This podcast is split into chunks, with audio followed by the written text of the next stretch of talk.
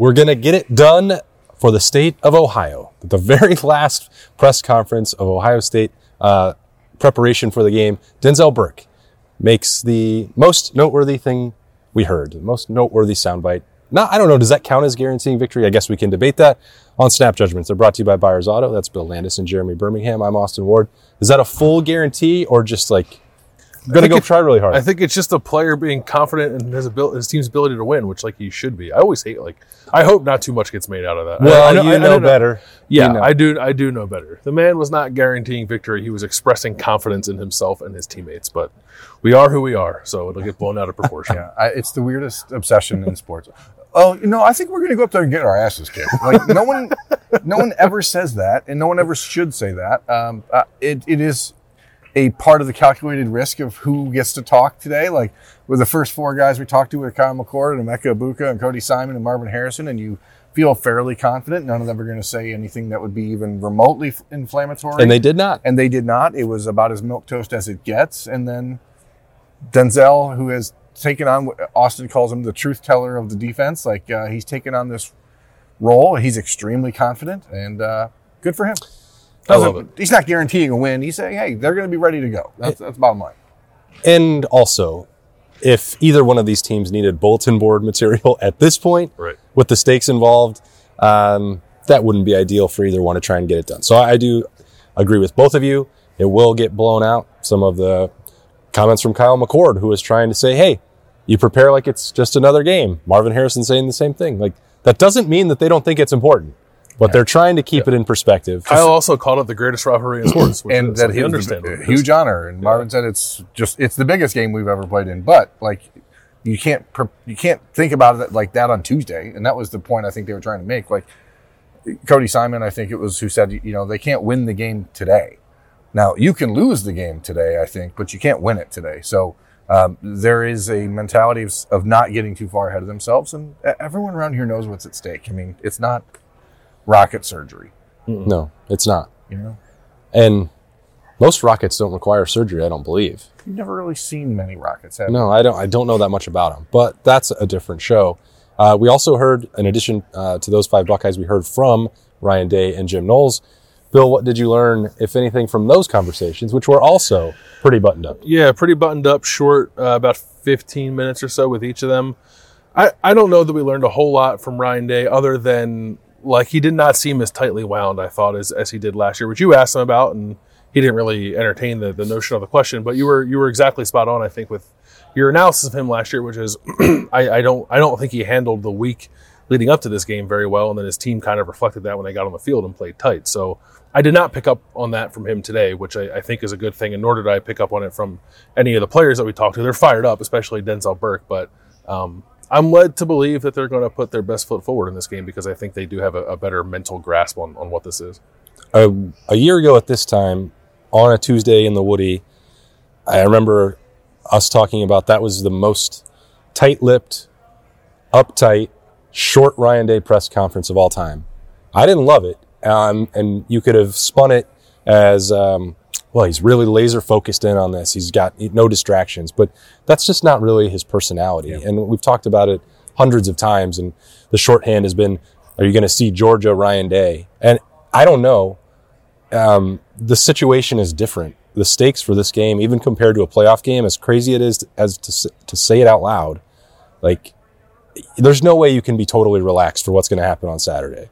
Like there's extra security involved. Ohio State is bringing six police officers with them for their escort uh, on the buses up north on Friday into the stadium on Saturday. They're having to make preparations and working with Big Ten officials to coordinate going down the tunnel. There are police Set- officers in here today. Today there are police officers in red heard you were coats. here. Yeah, to make sure that the acid I don't know. comments are going to come back to bite me. I don't, and to also keep you know I don't know spies out. Um, I don't know. Were there any Michigan media here? I don't didn't, see any. I I think, didn't, there was, I think there was one. I didn't see any, but I saw one black guy I didn't recognize. they were warned. They couldn't He get. didn't in. have a goatee though, so don't worry. About it. there were too many police officers to let them uh, into the team room. But th- there's just there's no way I don't think to get fully to the relaxed, like joking pregame version that we saw of Ryan Day. Ultimately, th- what matters is if he calls a similar game plan or manages the situations the same thing once noon comes around. Think there's probably a good chance that we're going to see that uh, or the best version of him. But um, it does feel very different than a year ago at this time. what that means over the next four days before kickoff, I guess we'll find out. It's it's Ill, illogical to expect him to get to that point, as you said. Like this is extremely personal for Ryan Day. He has had his entire world questioned over the last two years because of, of Michigan. And like, no matter how much you try to push it all aside, no matter how much you try to say, Hey, we're going to focus just on what we can control. Like that narrative is out there in, in the ether and it has taken over every conversation about the Ohio State football program in the last two years. So like I, have tried to say it over the last couple weeks, but no program and no person has been more personally impacted by this Connor Stalions Michigan cheating thing than Ryan Day. Like, like it is impossible to expect him to not be somewhat uptight about it. Like his entire legacy as a coach, as a as a person in the state of Ohio, relies on this game, and like even if they lose, it shouldn't all rely on his. Uh, uh it shouldn't all dictate everything that everyone thinks about him forever and ever, all man but it will. And how, how can you possibly be loose in that situation? He did say that it is hard to keep the personal feelings out of it, but he is trying as best as he can to, to do so. But like I think Den- Denzel Ward saying or Denzel Burke saying, "I'm Denzel doing this for I'm doing this for our head coach." Like, did he say that? yeah, like yeah. He, in he the said, in the state of Ohio. But he said head coach first. Ohio. That's an interesting thing to hear. We don't generally get that vibe from people around here, uh, and, and it just feels different. Yeah, um, in in some ways because not only did they they lose and not feel like they executed, but also just trying to piece together how much of it was caused by anything that they did wrong and what they couldn't know and can control on the other sideline. And uh, I was, I didn't know if Jim Knowles would answer my question to him about this or not. Like, did you actually, when you look back, which I know that everyone in this building has now, and tried to look at certain plays and like, oh, that, that's that's weird. They were in the exact right call for the defense. They go like, were you too aggressive? Like when you did your your deep dive and self scouting, and he has changed things, and they are eliminating the explosive plays. We've talked about that all year, but like, what's the balance? Do you allow yourself to think about that as a coach? And he's like, well, got into a philosophical explanation and a Philadelphia Catholic League high school Jesuit Jesuit priest. Yeah, yeah. Getting into yeah. you know not learning from the past and being doomed to repeat it while also staying in the moment. Like that is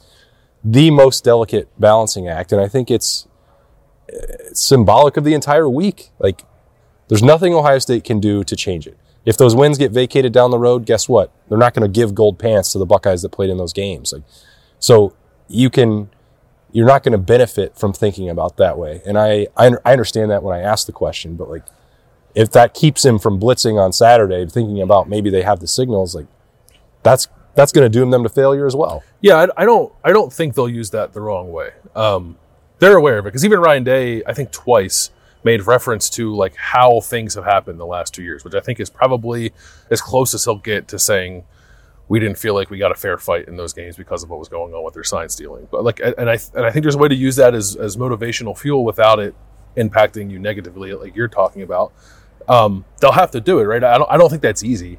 Um, I and, and, like if I put myself in their shoes, I would almost want to like, go out there and like do all the same stuff over again to prove that it can work, right? Um, so that's been Ryan Day's like biggest problem yeah.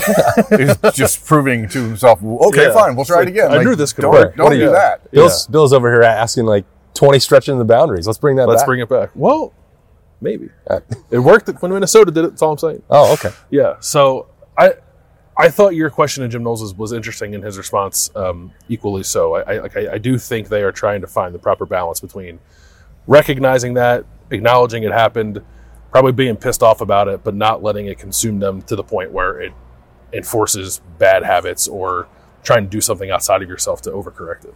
That's that's I think Kyle McCord's biggest challenge this week. I mean, that was talked about a lot today, probably more than it should have been. The decision between JJ McCarthy and Kyle McCord as recruits McCord basically said, once you get here, that stuff doesn't really matter anymore, but it's in the back of your head because Ohio State fans have been able to verbalize that at him. Oh, we picked the wrong quarterback. I mean, we've seen that out there and people saying it. And uh, I think that, that that ability to listen to the noise, but not allow it to impact you and let it um, change how you're preparing or change what you're thinking, like that's, that's the thread that you're, that's the needle you're trying to thread. Like, you have to hear it because you want that motivation because you want to prove people wrong. You want to prove other people right, but you can't allow that to dictate how you prepare or to get you playing outside of yourself. And that, I mean, if I look ahead to Saturday, like that's one of my biggest issues, concerns. It's like, are guys going to do, try to do too much, knowing that they felt like the last two years were stolen from them? And that, that's something that's a real concern. And I, I think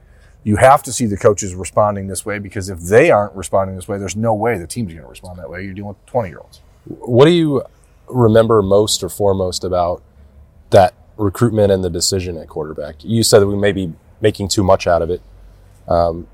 They were both good quarterbacks. I mean, uh, it was it was never a thing. It was never uh, it didn't it turned into what it's turned into because someone someone decided to ask JJ McCarthy about it at his high school when it could have just been left to die. But that person who will remain nameless, I know. uh, is a is a guy who ostensibly roots for Ohio State and wanted to ask a question for some reason that uh, was bizarre. So, you know, JJ uh, Ryan Day talked at length on Tuesday about how his respect for JJ and his, the family, and that's how it goes. You only pick one quarterback a class. Like, you, you- if you can't, you can't take it personally, I guess, or, or you can if it's what motivates you. But, um, you know, they picked Kyle McCord because he's bigger and they thought he was a more accurate passer, and now you got to prove him right. That was the only mention of respect for a singular person on the Michigan side that came from Ryan Day, unless I'm mistaken. He said he had respect for the rivalry, but I am interested by this, and maybe we'll talk about it more later in the week. But the way that these teams, both teams, Jim Harbaugh on Monday and then Ryan Day on Tuesday, talk about the game is so different now than it was five years ago. Yeah, I don't. I mean, it's it's nice if I think you like it. You like it though. I I prefer it. I Yeah. think like it's great that Woody and Bo respected each other. They also had a special personal relationship that predated their involvement in the rivalry, or at least being on opposite sides of the rivalry.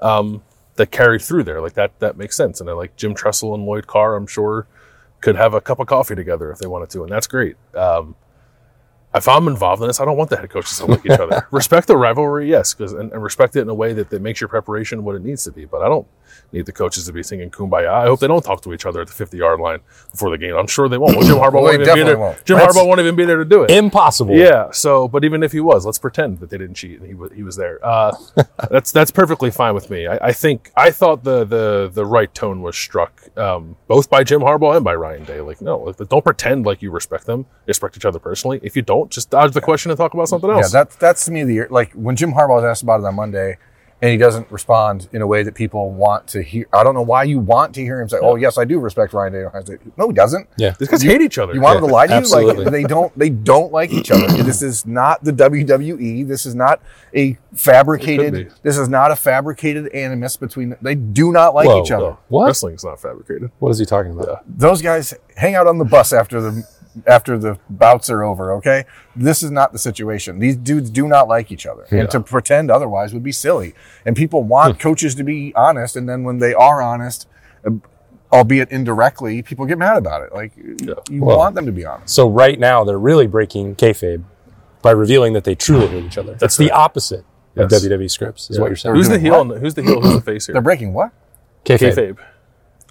Who's it? That's the beauty of this situation, Bill, is that both sides are the heel and both sides are the face, depending on who you ask. Like, No, no, no, no, no. Not in this version. yeah, if you ask Michigan fans, Ryan Day's the, the villain. I mean, it's there's no there's What- no everyone has someone that they're going to cheer for. Ohio State fans, to your point, yes, that team is the face.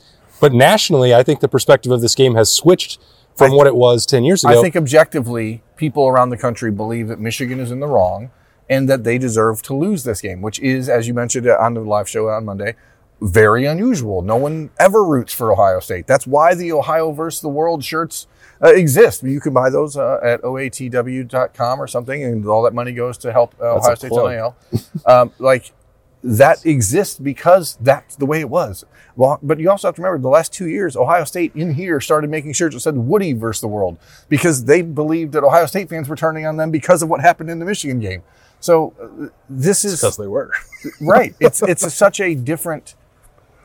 This game is so different. You got. I'm going to stop talking because I'm starting. No, I'm go. going to get. How we off. feeling? I How we feeling on Tuesday? this is Snappy J's. It's vibe I check time. I don't think people can understand the way that these teams feel about each other is not normal. It is not a healthy respect for the team. It is I hate you, and that's I, I Alabama and Auburn. Cool, good rivalry. Like th- this is not the same thing. It's not anywhere close to anything else in sports.